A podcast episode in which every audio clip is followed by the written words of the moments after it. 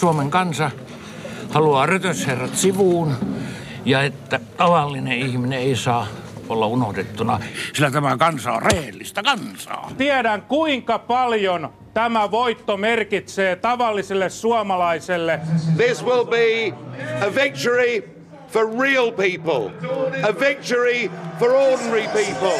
Comme des éléments de nation conquérante à notre is taking back control of the entire machine of our economic and political La réalité, c'est que les Français ne veulent plus d'immigration supplémentaire. 485 million people, and any of them can come here in unlimited numbers.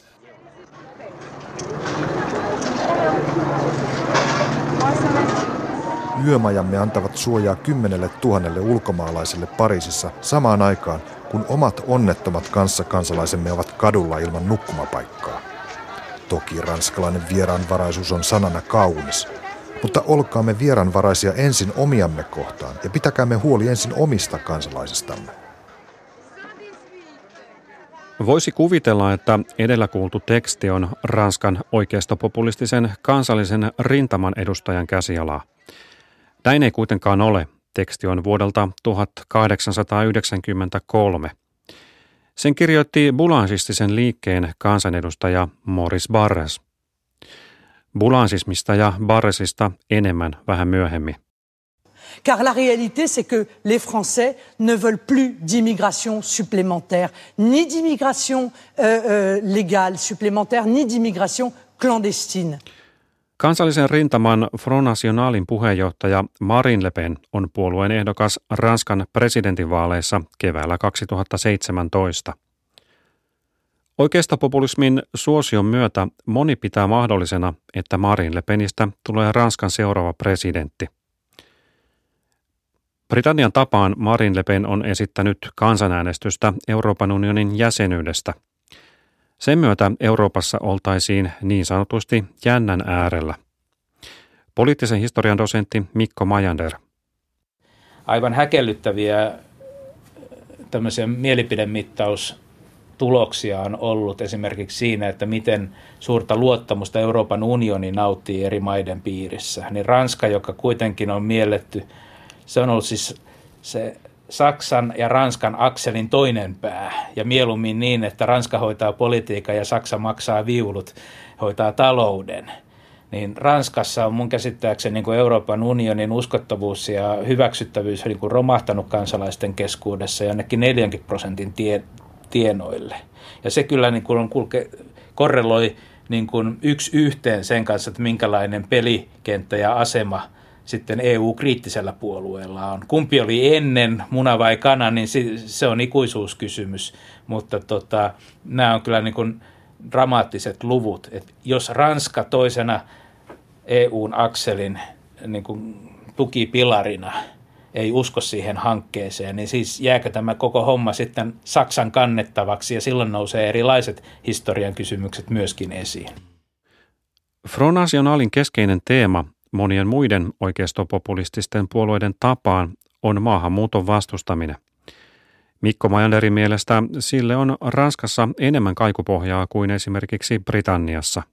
Ranskankin aatehistoria sitten on ehkä sen tyyppinen tai poliittinen kulttuuri sen tyyppinen, joka on ehkä raivannut tietä Front Nationalin identiteettipolitiikalle paremmin, koska Ranskassa elää hyvin vahvasti semmoinen, että mitä on ranskalaisuus ja ylpeys siitä, mitä on ranskalaisuus. Ja, ja se on tarkoittanut, että jos maahan tullaan, niin pitää muuttua ranskalaiseksi ja omaksua nämä. Ja tietysti e, erityisesti tässä islam-kysymyksessä ja, ja sitten myöskin Ranskan niin kuin suurkaupunkien asutuspolitiikassa, joka on luonut sellaisia gettoja, joissa integraatio käytännössä on ollut, ollut erittäin kehnoa, niin kyllä nämä niin kuin selittää minusta aika lailla sitä, että, että juuri Ranskassa Front National on näin vahva paremmin kuin esimerkiksi Britanniassa, missä ö, imperiumista on kyllä tullut paljon väkeä, mutta heidän niin kuin,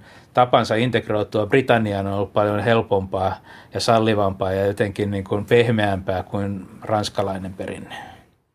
Tässä eurooppalaista populismia ja historiasarjan toisessa osassa keskitytään paljolti Ranskaan ja ranskalaisen oikeistopopulismin vaiheisiin. Mutta kysytään myös, miksi Ranskan naapurissa Espanjassa ei ole vastaavaa oikeistopopulistista liikehdintää, kuten niin monessa muussa Euroopan maassa. Jokunen sana myös Italian Silvio Berlusconista – Ranskassa Marine Le Penin isä Jean-Marie Le Pen johti Front Nationalia lähes neljä vuosikymmentä. Jean-Marie Le Pen on ollut Ranskan politiikan enfant terrible, ristiriitoja herättävä epäsovinnainen hahmo. Ce n'est pas dans ces conditions que se pose ce problème. Le problème n'est pas d'abord d'intégrer des gens qu'ils ne le souhaitent pas puisqu'ils sont déjà si nombreux chez nous qu'ils se considèrent comme des éléments de nation conquérante à notre égard. No hän viittasi siihen, siihen, millä tavalla nämä siirtolaiset määritetään, jotka tulevat Ranskaan. Eli siinä, hän käytti siinä sellaista, että heistä tulee niin kuin tällainen nation conquérant, eli sellainen kilpaileva kansakunta kansakunnan sisällä.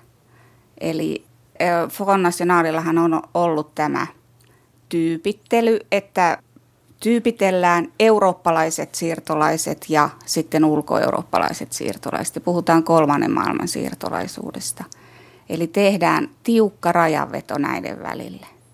Ja, ja tässä esimerkiksi tuli tämä, että ketkä ovat toivottuja, ketkä ovat ei-toivottuja. Eli, eli siitä tässäkin oli kysymys. Ja sitten myös siitä, että, että mikä on tämän valtiomiehen tehtävä eräänlaisena pelastajana, joka, joka katsoo pitemmälle kuin tähän hetkeen. Tuula Vaarakallio on tutkinut ranskalaista politiikkaa, nationalismia, populismia ja antiparlamentarismia. Äskeinen arkistopätkä oli Front Nationalin vaalitilaisuudesta vuodelta 1986 – Puolue oli perustettu 14 vuotta aikaisemmin ja sen puheenjohtajaksi oli valittu räväkä Jean-Marie Le Pen. Räväkkää porukkaa uudessa puolueessa oli muutoinkin. Jos ajatellaan ihan sitä puolueen perustamisen alkuaikoja, niin sehän oli niin kuin uusfasistinen silloin. Että, että siellä oli niin kuin todella rankkaa retoriikkaa. Vuonna 1973 vielä, 72 kun puolue perustettiin, niin siellä oli näitä – jälkifasistisia tällaisia liikkeitä, kuten tämmöinen kuin Ordre Nouveau, uusi järjestys, jonka retoriikka oli erittäin rankkaa. Ja, ja sitten voi sanoa, että siinä puolueessa on ollut niin kuin, mä oon käyttänyt tällaista ilmaisua kuin kaksoispuheen tyyli. Eli siellä on niin kuin toisaalta puhuttu hyvin radikaalisti pitkin matkaa ja sitten toisaalta tehty maltillisia kannanottoja. Ja, ja tämä rajalinja on näkynyt esi- hyvin selkeästi niin tota, kirjoitetun ja suullisen puheen välillä. Että suullisesti on pystytty ö, sanomaan paljon enemmän kuin kirjoitetun ohjelmatekstin puitteissa. Ja puolueen historian aikana on sitten ollut erilaisia tällaisia fraktioita tai, tai ryhmiä puolueen sisällä, jotka ovat eri suuntaan vetäneet tätä puhetta. Että, että siellä on ollut, puhutaan tällaista intellektuellisiivestä esimerkiksi, joka vaikutti 80-90-luvulla Bruno Mecreen tota, puolueen kakkosmiehen kautta.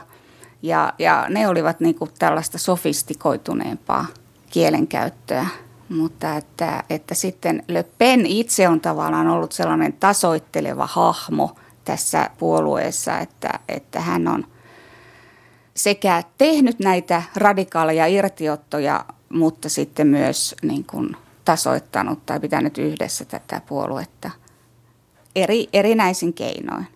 Mutta tämä, tämä kaksoispuheen idea on mun mielestä hyvin leimallinen tälle Front Nationalille kuten myös monelle muillekin populistipuolueille, että toisaalta on nämä radikaalit kannanotot, toisaalta maltilliset. Ja niiden, niiden niin kuin tilkkutäkki on se, joka muodostaa sen puheen kokonaisuuden. Ja siihen voi sitten kiinnittyä monenlaiset erilaiset ihmiset, sekä radikaalit että maltilliset. Tuula Vaarakallion mielestä Front Nationalin retoriikka on hyvin mielenkiintoinen tutkimuskohde. Eli siellä oli niin kuin puolueen sisällä tällaisia niin sanottuja propagandisteja, jotka niin kuin sekä loivat sanastoa, millä tavalla pitää puhua, että ohjasivat puolueväkeä oikeanlaiseen kielenkäyttöön. Että se, se, on, se on todella mielenkiintoista. Ja millä tavalla voidaan käyttää koodikieltä, tiettyjä sanontoja, mitkä avautuu, niin kuin, mitkä asialle vihkiytyneet pystyvät ymmärtämään tietyllä tavalla. Eli et ei, ei sanota niin kuin rättipäät mereen, vaan pitää sanoa, että kolmannen maailman siirtolaiset täytyy palauttaa kotimaihinsa. Tiettyjä käsitteitä myös muutettiin niin kuin omaksi, oman ideologian mukaisiksi, kuten esimerkiksi rasismi. Ei puhuttu rasismista, vaan puhuttiin niin kuin antiranskalaisesta rasismista. Siitä rasismista, joka kohdistuu kantaranskalaisia kohtaan. Ja tämmöiset pointithan näkyy, jos nyt mennään ihan Suomeenkin, niin, niin perussuomalaisissa. Eli tämä tyypittely on näkyvissä, ei ehkä Soinissa, mutta tietyissä piireissä. Ranskalaisen populismin historiassa Front Nationalin jonkinlaisena edeltäjänä nähdään usein niin sanottu pujadistinen liike 1950-luvulta. Myös Jean-Marie Le Pen aloitti poliittisen uransa pujadisteissa. 50-luvulla, äh, 56, jolloin he sai äh, 52 kansanedustajaa parlamenttiin ja kansalliskokoukseen Ranskassa. Ja tota, se oli sellainen niin kuin ruohonjuuritason liike. Vähän samaan tapaan kyllä kuin boulangismi aikoinaan. Eli siinä myös oli, oli sekä tämä suoraan kansaan vetoaminen ja se, että, että haluttiin sitä vallitsevaa järjestelmää kyseenalaistaa ja jopa niin kuin saada se, no ei, bujadismissa ei haluttu kumousta, mutta haluttiin vaihtaa tämä poliittinen eliitti. Eli siellä niiden semmoisena sloganina oli tämä sorte le sortant, joka viittasi siihen, että ne kansanedustajat, jotka ovat tällä hetkellä vallassa, niin ne täytyy saada sieltä ulos ja sitten pujadistit tilalle. Eli tämä oli se, se, niin kuin se idea siinä. Ja tämäkin myös linkittyy, tämä, tämä pujadistinen reaktio siihen ranskalaisen parlamentarismin sen hetkiseen kontekstiin kolmannen, kolmannessa ja neljännessä tasavallassa. Eli siellä oli hyvin paljon tämmöistä antiparlamentaarista reaktiota ja pujadismi oli tavallaan yksi niistä. Mutta pujadismi oli ennen kaikkea, kun se oli veropuolue. Siis se vastusti veroja ja se oli tämmöinen pikkuporvarillinen protesti, siis niin kuin näitä äh, äh, tällaisten pikkukauppiaiden ja tällaisten itsenäisten artisaanien näiden puolesta ja tällaisia niin kuin supermarketteja ja isoja, isoja taloudellisia yksiköitä vasta.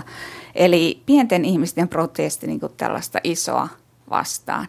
Mutta että, että jos sitä ajattelee niin kuin näin nopeasti verrattuna boulangismiin, niin, niin, tai muutoinkin, niin pujadismi oli tämmöinen niin kuin slogan paketti Siis siinä mielessä, että se, niillä ei ollut sellaista niin kuin kunnollista ohjelmaa tai muuta. Että se oli tällainen impulsiivisempi tai tällainen tilannekohtainen juttu, että siellä ei sellaisia niin, doktriineja kirjoitettu. Että se oli niin kuin puhdas tämmöinen protesti. Ja ne oli nämä pienyrittäjät nimenomaan siinä ja, ja tietysti siellä oli se modernismin vastustus ja sitten myös siellä oli niitä Algerian sodan nostalgisoijia ja muuta. Ja, ja, tota, ja Le Penhän oli yksi kansanedustaja sitten. Mutta että, et, tota, kun tämä 56 oli niin kuin se vaalivoitto, mutta 58 sitten Ranska siirtyi viidenteen tasavaltaan ja se jäi niin kuin lyhyeksi tämä pujadistinen juhla, että, että tota, sitten sen 58 jälkeen niin siellä monet kaivat saaneet uusi, uusittua paikkaansa, mutta Le Pen siellä kuitenkin oli, jäi joksikin aikaa, oliko se pariksi vuodeksi.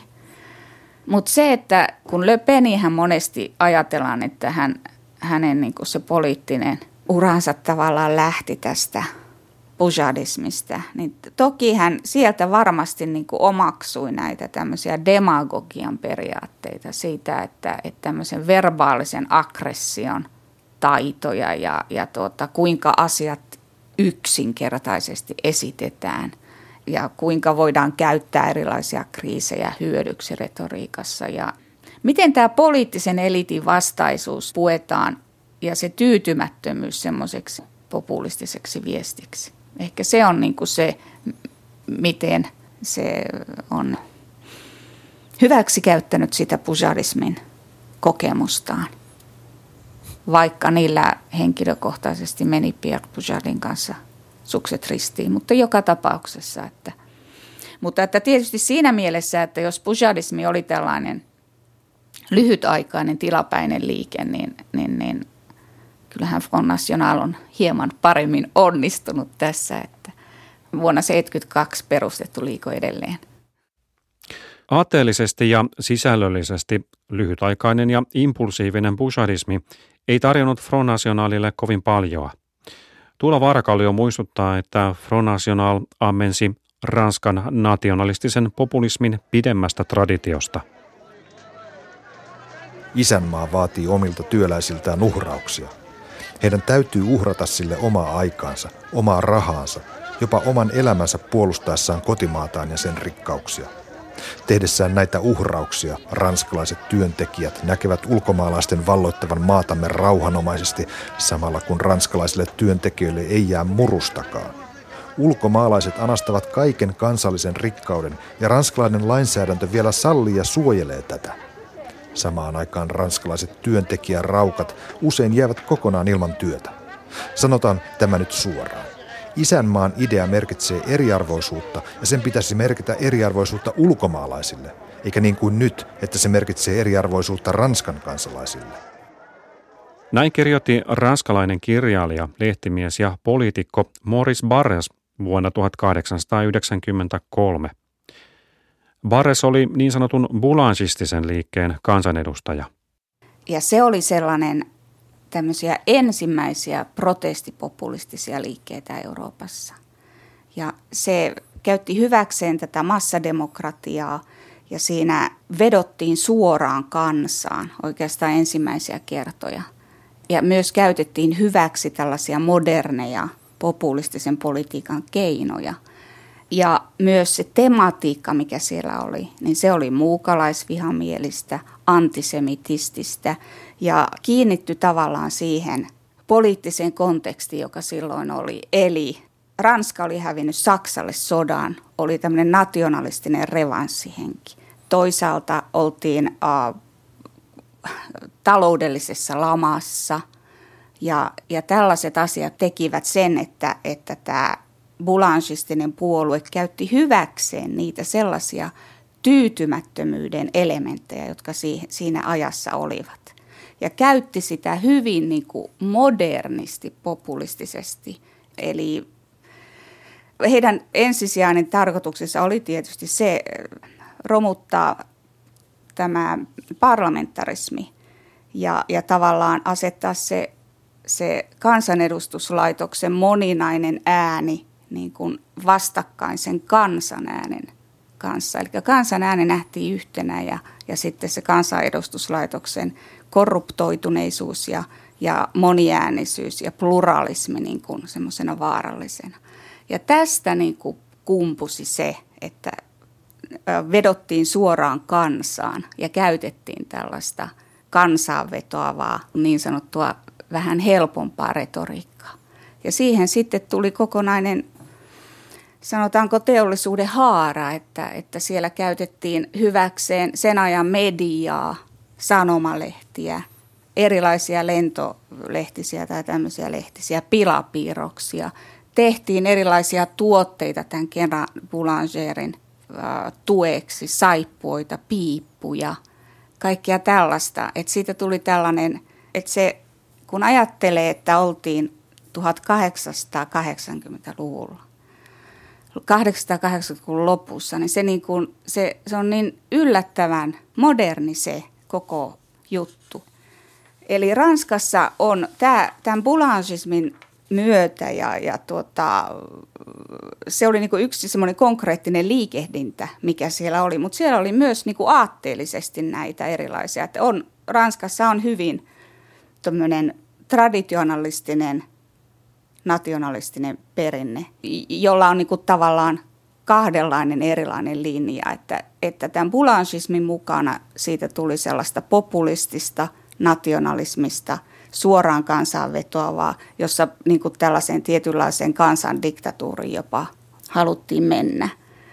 Ja, ja oltiin tällaisia niin kuin todella epämääräisiä tässä kampanjassa, mikä on nykypäivää myös. Mutta sitten toisaalta oli tämmöinen perhe, isämaa, koti, työosasto, joka kävi äh, Ranskan va- suuren vallankumouksen arvoja vastaan. Ja nämä molemmat linjat ovat niin kuin näkyvissä tämän päivän tai sanotaan nyt vielä isä Le Penin Front Nationalissa. Et siellä on tämmöinen kahden äh, nationalismin tradition aihuet näkyvissä. Ja tämä bulansistinen liike oli nimenomaan sellainen peruspopulistinen liike, joka yritti niin kuin sen tavallisen ihmisen tuoda siihen niin kuin framille. Että, että siellä on, tämä historia on siellä on mihin niin kuin linkittyä Ranskassa. Että se nationalistinen aate, niin sillä on pitkät juuret siellä. Ja tämän bulanchismin myötä ja sitten yhden tämän bulancistisen kansanedustajan Maurice Barresin myötä, niin tämä nationalismi yhdistyi tämmöiseksi populismiksi ja siitä niin kuin sitten sitä teoretisoitiin ja, ja siitä tuli hyvin tällaista poissulkevaa Eli, eli siellä määritettiin jo, ketkä eivät ole niin kuin ranskalaisia. Se sellainen poissulkevan nationalismin perinne on ranskalaisen nationalismin historiassa kyllä, kyllä niin kuin vahva. Bulansismissa ei-ranskalaisia olivat muiden muassa juutalaiset. Bulansismi vaikuttaa siis monin tavoin modernilta populismilta. Se vetosi kansaan – vastusti poliittista eliittiä ja erilaisia viholliskuvia riitti. Nykyään monet populistipoliitikot vetoavat erilaisiin lukuihin ja monella populistipuolueella on omat tilastonikkarinsa. Näin oli myös bulansisteilla. Ulkomaalaisten määrä Ranskassa. Työvirasto, virallinen instituutio ja kiistattomien dokumenttien lähde julkaisi tällä viikolla ulkomaalaistilaston – Mikään kaunopuheisuus tai auktoriteetti ei voi kumota sen paljastamaa faktatietoa. Ranskaan on asettunut 1,3 miljoonaa ulkomaalaista, jotka nauttivat maastamme ilman, että osallistuvat sen rahoittamiseen, ja joista vain 65 000 elää omien tulojensa varassa, eli tuo meille rahaa. Valtava luku, 1,3 miljoonaa, ja se vielä kasvaa joka vuosi. Tällainen pulansistinen vallankumous olisi ollut ihan mahdollinen olisi se ollut mahdollinen, jos siinä olisi ehkä, että, se, se, tota, että heillä oli tällainen niin kuin konstitutionaalisen, perustuslaillisen revo, revision idea, eli, eli romahduttaa parlamentaarinen järjestelmä ja, ja siirtyä tällaiseen suoraan kansandemokratiaan, mitä se sitten ikinä tarkoitti. Ja, ja, ja tota, että siinä oli tällaiset niin kuin, tämmöinen bonapartistinen kansanäänestysdemokratia tavallaan mallina. Että tästähän on sitten sanottu, että, että jos Boulanger olisi kannattajineen saanut syystä tai toisesta vallan, niin millaiseen diktatuurin se olisi sitten johtanut, mutta näin ei käynyt. Bulansismin keulakuvalla kenraali Boulangerilla ei kuitenkaan lopulta ollut tarpeeksi tahtoa tai uskallusta toteuttaa vallankumousta. Kenraali Boulanger teki vuonna 1891 itsemurhan hieman aikaisemmin kuolleen rakastajattarensa haudalla. Mutta bulansismin ideologin Morris Barresin ja muiden ajan nationalistien kuten Charles Morrasin ajatukset ja kirjoitukset jäivät eloon otetaan nyt vaikka tämä suhtautuminen tähän vallankumoukseen. Eli se, sen näkeminen sellaisena niin kuin tavallaan Front Nationalissakin vielä puhuttiin salaliitosta 1789, että vallankumouksen salaliitto. Eli että nämä vallankumouksen ideaalit ihmisoikeuksista, tasa-arvosta esimerkiksi, ne eivät riitä tällaisen kansakunnan perusteeksi, vaan että tämä on niin kuin morrasia oikeastaan tämä. Eli tätä traditionalistista vastavallankumouksellisuutta, sen, sen puolen nationalismia. Mutta sitten taas Front Nationalissa on tämmöinen juurten, perheen ja sen lineaarisen linjan korostaminen, että, että ihminen ja antiindividualistisuus, se, että ihminen ei ole irrallaan mistään, vaan että, että aina linkittyy niin kuin perheen ja suvun kautta pitempään historiaan, niin tällaiset ajatukset niin tulee sitten Barresilta. Mutta sitten ihan toki kaikki nämä johtajakultit, tämä pienen ja suuren erottaminen, poliittisen elitin vastustus ja, ja kansaan vetoaminen, kuten myös sitten se, että, että tämmöisen suoran kansanäänestysdemokratian ihailu, joka oli Boulangismissa, se näkyy myös Front Nationalissa aikana sillä tavalla, että siellä haluttiin, tai siellä ihanteena oli tämmöinen sveitsiläinen kansanäänestysdemokratia. Että nämä tällaiset jutut ja, ja sitten myös se, että, että millä tavalla niin kuin kansanedustuslaitos nähdään, että se nähdään niin kuin, ä, epätäydellisenä ja vääränlaisena politiikan keinona. Että edustuksellisuus on niin kuin, tavallaan vinoutunut malli demokratiasta, että siinä, siinä oli ideaalina sellainen ääridemokraattinen. Ja kaikki tällaiset pienet ideat niin, niin kuin kyllä näkyy. Oliko niitä ihan sitten Front Nationalilla niin kuin ohjelmiin kirjoitettuna Kyllä, nimenomaan, sieltä. joo. Ja, siis, ja, ja sekä Morris Barres että Charles Moras, niin molemmat ovat niin kuin olleet tällaisia idole, siis niin kuin esikuvia. Että, että vielä 80-luvulla ja 90-luvulla, kun Front Nationalissa niin kuin kirjoitettiin, siellä kirjoitettiin kirjoja, siellä oli monta, monta eri fraktiota, jotka, jotka niin kuin, esimerkiksi katolistifraktio, joka, joilla oli lehtiä, kirjoja, ne julkaisi paljon. Sitten oli nämä intellektuaalisiiven ihmiset, jotka myös tota, julkaisi paljon – ohjelmat oli ihan kunnollisia verrattuna nykyaikaan. Mun mielestä niin kuin se, että, että tota, ja siellä oli se tavallaan se historiallinen tietoisuus siitä, että mihin, mihin me, me kuulutaan tai että mistä niin kuin haetaan se pohja, niin se oli näkyvissä. Ja se, se tuotiin myös julki. Jean-Marie Le Penin luotsaaman Front Nationalin alkutaival oli hankala – 1980-luvulla kannatus kasvoi. Vuonna 1986 Ranskassa oli poikkeuksellisesti käytössä suhteellinen vaalitapa ja Front National sai 35 kansanedustajaa. Muutoin enemmistövaalitapa on pitänyt puolueen lähes kokonaan poissa Ranskan kansalliskokouksesta. Eräänlainen huipentuma koettiin vuonna 2002, kun Jean-Marie Le Pen pääsi toiselle kierrokselle Ranskan presidentinvaaleissa. Jean-Marie Le Penin tyttärestään Marin Le Penistä tuli Front Nationalin puheenjohtaja vuonna 2011. Tytär on selvästikin päättänyt yltää pidemmälle kuin isänsä. Toki se Marin Le Penin ihan tietoinen strategia siitä, tämä de diabolisation, eli se, että, että se, siitä tehdään salonkikelpoisempi kuin mitä se isän aikana oli. Eli sieltä otetaan nämä sellaiset pointit pois, jotka estävät sen Elisee palatsiin menon, että siitä tulee presidentti, niin kuin mahdollinen presidenttipuolue.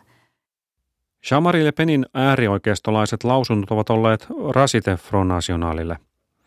Ehkä kuuluisin Le Penin kohua herättäneistä lausunnoista oli luonnehdinta toisen maailmansodan kaasukammioista historian yksityiskohtana.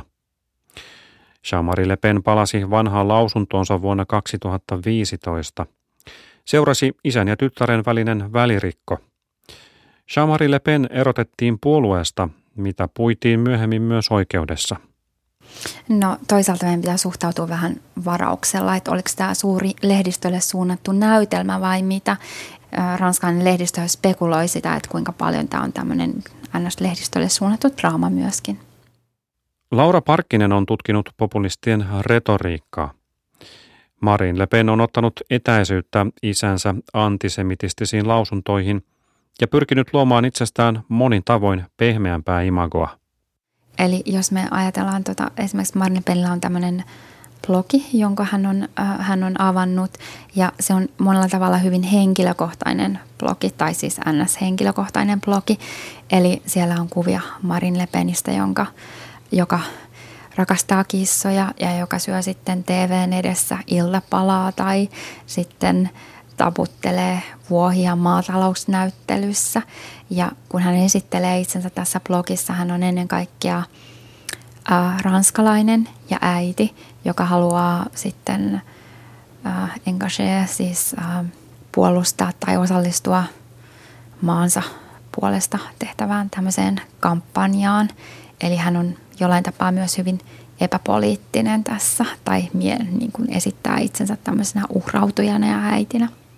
Le problème, c'est le laxisme de nos dirigeants. Sur l'ensemble des déboutés du droit d'asile, savez-vous que seul 1% sont renvoyés dans leur pays d'origine? Alors quel signal lançons-nous? Eh bien, nous lançons le signal du laxisme total. Nous lançons le signal euh, à, ces pauvres qu'ils doivent risquer cette traversée Marine Le Pen, sanotaan, että Marine Le Pen on puhuinen tavallaan kuin maatuskanukke, jonka sisällä on aina monta marinea. Ja hän pystyy aina toimimaan tilanteen mukaan. Eli hän voi olla välillä raivoissaan ja uhkua pyhää vihaa ja sitten hän pystyy olemaan myös maltillisempi. Ja tämmöinen maltillisempi Marin on nähty esimerkiksi silloin, kun äh, he voitti äh, tai sai tämän 25 prosenttia kannatuksessa euro, eurovaaleissa. Ja hän on myös pystynyt jollain tavalla tai ensimmäisenä reagoimaan esimerkiksi Ranskassa näihin terroristihyökkäyksiin ja hän puhuu tosi paljon turvallisuudesta. Eli Eli hän on monella tapaa tilanteen tasalla ja sitten hän aina kertoo siitä, että miksi ette kuulleet meitä, että me ennustimme, ennustimme tämän, että mitä tulee tapahtumaan. Marin Le Peninkin äh, tämmöinen retoriikka on hyvin, hyvin monella tapaa historiatonta, eli kun äh, Jean-Marie Le Pen mainitsi useita tämmöisiä äh, Jean-Marie Le Penin tätä retoriikkaa määritti sodat, so, sodat ja Algerian sota – niin ää, ei, ei Marin Le Pen käytä tällaisia ää, sota- ja taistelupaikkoja ää, retoriikassaan niin, niin, niin selvästi, mutta se mitä Marin Le Pen haluaa, niin haluaa hyvin, hyvin ranskalaista Ranskaa, eli tuoda esiin tämmöisiä ranskalaisia arvoja. No esimerkiksi näitä on esimerkiksi tämmöinen uskonto sitten hyvin tai jollain tapaa tämän islamin kieltäminen, esimerkiksi hunnutetut ää, naiset on olleet Marine Le Penin tämmöinen, tämmöinen ei, sit hän ei halua, niin hän vastustaa sitä, että ää, esimerkiksi koulun kanttiineissa syödään halallihaa, eli pitäisi olla kaikille, kaikille samat.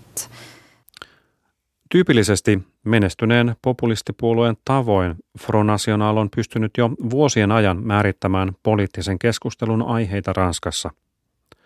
Laura Parkkinen.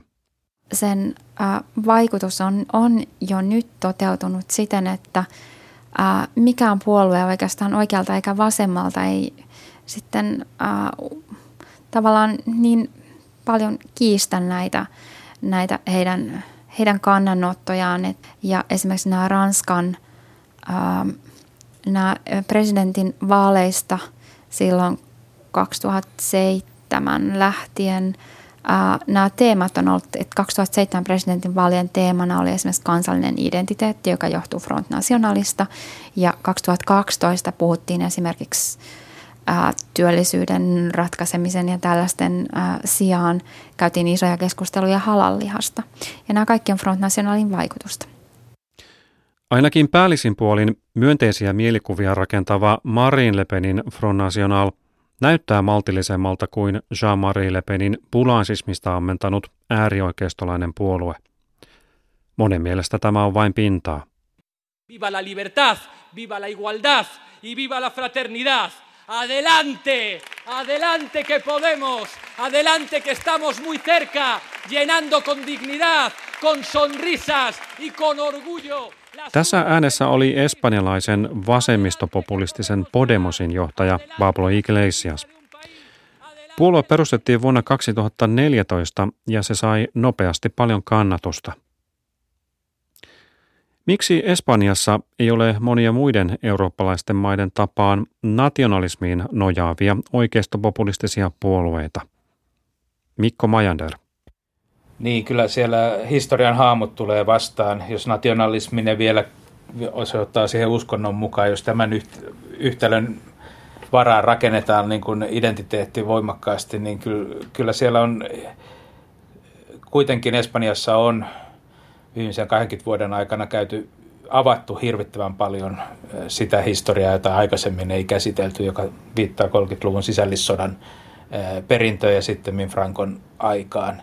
Että kyllä niin kuin historia, politiikka ja menneisyyden hallinta on ilman muuta yksi ulottuvuus, joka asettaa tiettyjä rajoja espanjalaiseen niin kuin, politiikkaankin. Että jos sitä on Saksa, tietysti huippuesimerkki, niin, niin kyllä, kyllä sitä tulee muuallakin vastaan. Mutta ehkä kiinnostavaa on myös nostaa se ulottuvuus, että, ja tässä tulee tämä Euroopan integraatiokysymys, että kun ö, siirryttiin Frankon ajasta ja niin kun, ö, diktatuurista demokraattiseen järjestelmään, niin kyllähän se integroituminen eurooppalaisiin organisaatioihin oli yksi väline, joka – joka niin kuin toi siihen vakautta ja esimerkkiä ja positiivista voimaa.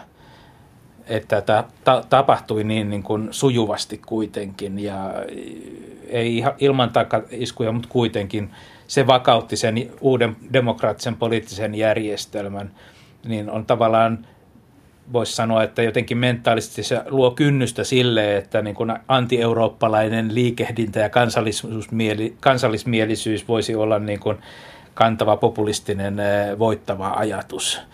Että eh, tämä historiallinen kokemus jälleen niin kuin musta kyllä, kyllä sillä merkitystä on niin kuin tämmöisellä mentaalitasolla ja, ja jotenkin Espanjan avautuminen, vaurastuminen, modernisoituminen niin kuin on rakentunut tälle yhtä jalkaa tämän ulottuvuuden kanssa, niin kuinka silloin menestyisi vaikka kansallismielinen oikeistopopulisminen, joka, oikeistopopulismi, joka sanoutuisi tästä irti. Ehkä oikeistopopulismia ei samalla tavalla kuin pohjoisemmassa Euroopassa ole syntynyt. Ehkä siihen saattaa osittain vaikuttaa myös se, että on näitä muita jännitteitä, jotka liittyy sitten Espanjan sisäiseen kohesioon, eli Katalonian kysymys ja ehkä muitakin autonomisia alueiden kysymyksiä. Tämä on aika kiinnostava kyllä tämä Danos, joka on noussut niin kuin keskikentältä. Ja mä en nyt oikein osaa sanoa, sitä tuskin voidaan ainakaan että kuinka paljon sitä voidaan sanoa populistiseksi liikkeeksi tai muuta, mutta että se on niin kuin selkeästi yksi tapa haastaa se vanha kaksipuoluejärjestelmä. Ehkä, ehkä jossakin muussa yhteiskunnassa tämä on, on sitten muodostunut oikeistopopulistiseksi haasteeksi, mutta tässä on vaikea tämä, kun tähän oikeistopopulismiin yleensä liittyy tämä kansallismielisyyden vahva korostus ja kansallisvaltio, ja Espanjalla selkeästi on ongelma tämän niin kuin, kansallisen kysymyksen kanssa. Ja tarkoittaisiko se silloin myöskin sen myöntämistä, että Katalonia pitää saada itsenäistyä? Vaurasta porukkaa kahdeksan miljoonaa on niitä heiveröisempiäkin kansallisvaltioita Euroopassa. Ne usciremo bene e non lasceremo indietro nessuno. Cambieremo l'Italia, difenderemo la nostra democrazia e la nostra libertà. Kun puhutaan eurooppalaisen populismin lähihistoriasta, ei voi ohittaa Italian Silvio Berlusconia. Berlusconin populismissa oli kuitenkin kyse jostain muusta kuin nykyisin kannatusta saaneesta Euroopan unionia ja maahanmuuttoa vastustavasta oikeasta populismista. Italia on siinä mielessä kiinnostava ja ehkä vähän oma lukunsa tässä eurooppalaisessa vertailussa, että niin kuin Länsi-Euroopan maista kylmän sodan päättyminen, niin se romutti oikeastaan koko Italian vanhan poliittisen puoluejärjestelmän. sekä oikealta että vasemmalta paljastui, että ne on ollut läpikorruptoituneita, jolloin 90-luvulla niin luotiin kokonaan uudestaan Italian poliittinen puoluekartta ja se avasi sen tilan, minkä sitten taas niin kuin oikeisto puolella Berlusconin mediaimporiumin ja muun toiminnan kautta, niin kuin, että se ei, ei, ei, ei ollut mitä piti haastaa, vaan piti luoda oikeastaan uudestaan. Samalla lailla niin kuin tämä demokraattinen puoluehan on, joka on niin keskusta vasemmistoa, niin se on koalitio se vanhoista kommunisteista kristillisdemokraattien vasempaan siipeen suurin piirtein. Eli Italiassa niin kuin tämä paradoksaalisesti sosialismin romahdus ja kylmän sodan järjestelmän romahdus, niin se romahdutti koko sen poliittisen kulttuurin. Ja tämä avasi sitten sen, että oli ei-ideologisille pohjalle rakentuvia liikkeitä karismaattisten johtajien varaan saattoi syntyä monta. Berlusconi oli niistä menestyksekkäin ja pysyvin ja voimakkain, mutta kyllähän nämä niin kuin Pohjois-Italian Lega Nordessa ja tällaisessa on ollut Pohjoisen liitossa on ollut samaa ilmiötä. Että tota, poliittinen tyhjiö täyttyy aina jollain ja hirveän usein ja helposti se tapahtuu sitten karismaattisen johtajapersoonan kautta. Ja minusta tätä kautta tämä Berlusconi ehkä on kaikkein parhaiten ymmärrettävissä jos ajatellaan 90-lukua ja sitäkin, jos ajatellaan mihin vaikka keskusta vasemmistolaiset puolueet meni, niin kyllähän se odotusarvo oli, että integraatio, globalisaatio, demokratian leviäminen, se tuottaa jatkuvaa talouskasvua ja runsautta, jota sitten keskustavasemmisto vain jakaa ta- tasaisemmin ja niin kuin huolehtii siitä, että kaikki pääsevät siihen osallisiksi. Eli kyllähän Berlusconi niin kuin syntyi ajassa, jolloin niin kuin tämmöinen mielikuva oli vaurauden ja runsauden tuleminen ja hän omalla äh, henkilöhistoriallaan tavallaan osittain edusti jo sitä. Viva l'Italia, viva la libertà!